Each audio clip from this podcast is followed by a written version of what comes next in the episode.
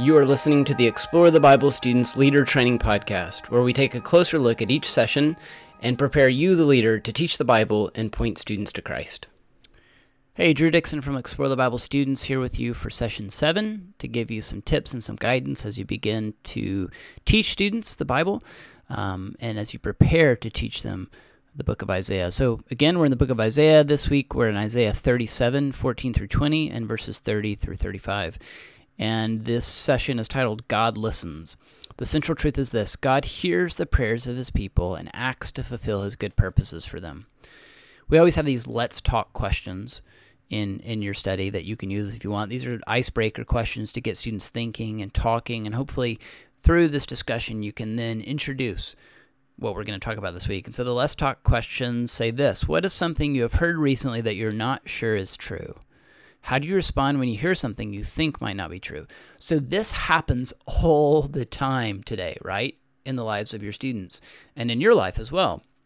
Because so many of us get our news from social media, right?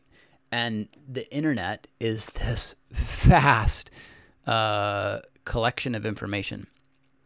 And a lot of it's helpful, a lot of it is not, right? A lot of it is true, based in truth, rooted in truth. A lot of it is not rooted in truth. So it can be really hard to know what to think or what to believe in our culture in this day and age.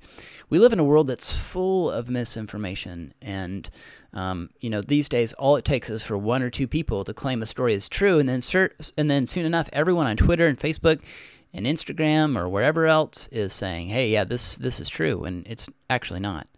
Um, and today we're going to see how Hezekiah responded when a false message was being spread abroad, right? Sennacherib, the king of Assyria, was saying that God can't and won't protect the people of Judah from his armies. He was basically trying to say, look, I'm going to take over, you're in trouble, you can't win, it's, it's going to happen. So he's spreading misinformation. And through the story, we're going to be encouraged to look past misinformation and to see that our God listens to the prayers of his people and promises to fulfill his good purposes for them. So, um, help your students see past all the misinformation out there.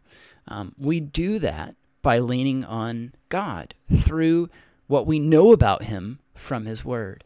Um, and we do that by living in community with one another and we do that by supporting and loving and praying for one another and helping each other, not rely on ourselves, but rely on the Lord. Um, so, I want to really encourage you um, to, to look to what God says in His Word. That's the point of this passage. There's a key question, question number six, and it says this What did God say He would be doing behind the scenes during this time? And why is this good news? So in verse 31 of Isaiah 37, we read this The surviving remnant of the house of Judah will again take root downward and bear fruit upward. For a remnant will go out from Jerusalem, and survivors from Mount Zion. The zeal of the Lord of armies will accomplish this. Do you see what he's saying? He's saying even though it may seem like everything around the nation of Judah was going poorly and that things were in really bad shape and hey the Sennacherib guy is really scary we're not sure we can take him like everything looks bad but behind the scenes God's promising to preserve a remnant he's promising that they're going to be they're going to take root downward. In other words, they're going to be established. They're going to have security. They're going to have a bright future, and they're going to bear fruit upward. They're going to make a difference in the world we can already see how God's fulfilled that promise. Because even you and your students now studying the Bible together is evidence that God has been true to his promise to protect and preserve his people. Um, most of your students probably are not Jewish, but um, at least not biologically. But uh, we have been invited in to be a part of God's people through Jesus. Through Jesus, now there's neither Jew nor Gentile, but all are one in Christ. That's what the Bible teaches us. And so we're God's people, and He has provided for us, He's protected us, and He has promised us an eternally secure future in Jesus, where we will get to be with Him in the renewed heavens and the renewed earth that He's coming back to, to, to, to create, to restore. And so we have a tremendously bright future. Um, God is working behind the scenes. I don't know what's going on in the lives of your students, but this would be a good week to check in and, and give them an opportunity to be honest, to share about what's going on in, in their lives, and help students that no matter what's going on, um, no matter how difficult things are, God is committed to them. And He is going to make sure they take root downward and bear fruit upward. He's going to establish them, give them security in the here and now, in the present, through faith in Jesus that promises us that no matter what happens now, we have a bright and, and eternal future, but also we're going to bear fruit outward, that God has a good purpose for your students to engage in now. So even though everything around them seems to be, sometimes can seem to be out of control, in the midst of this out of controlness all around us, God wants to say to you and to your students, hey, I have good work for you to do in this world.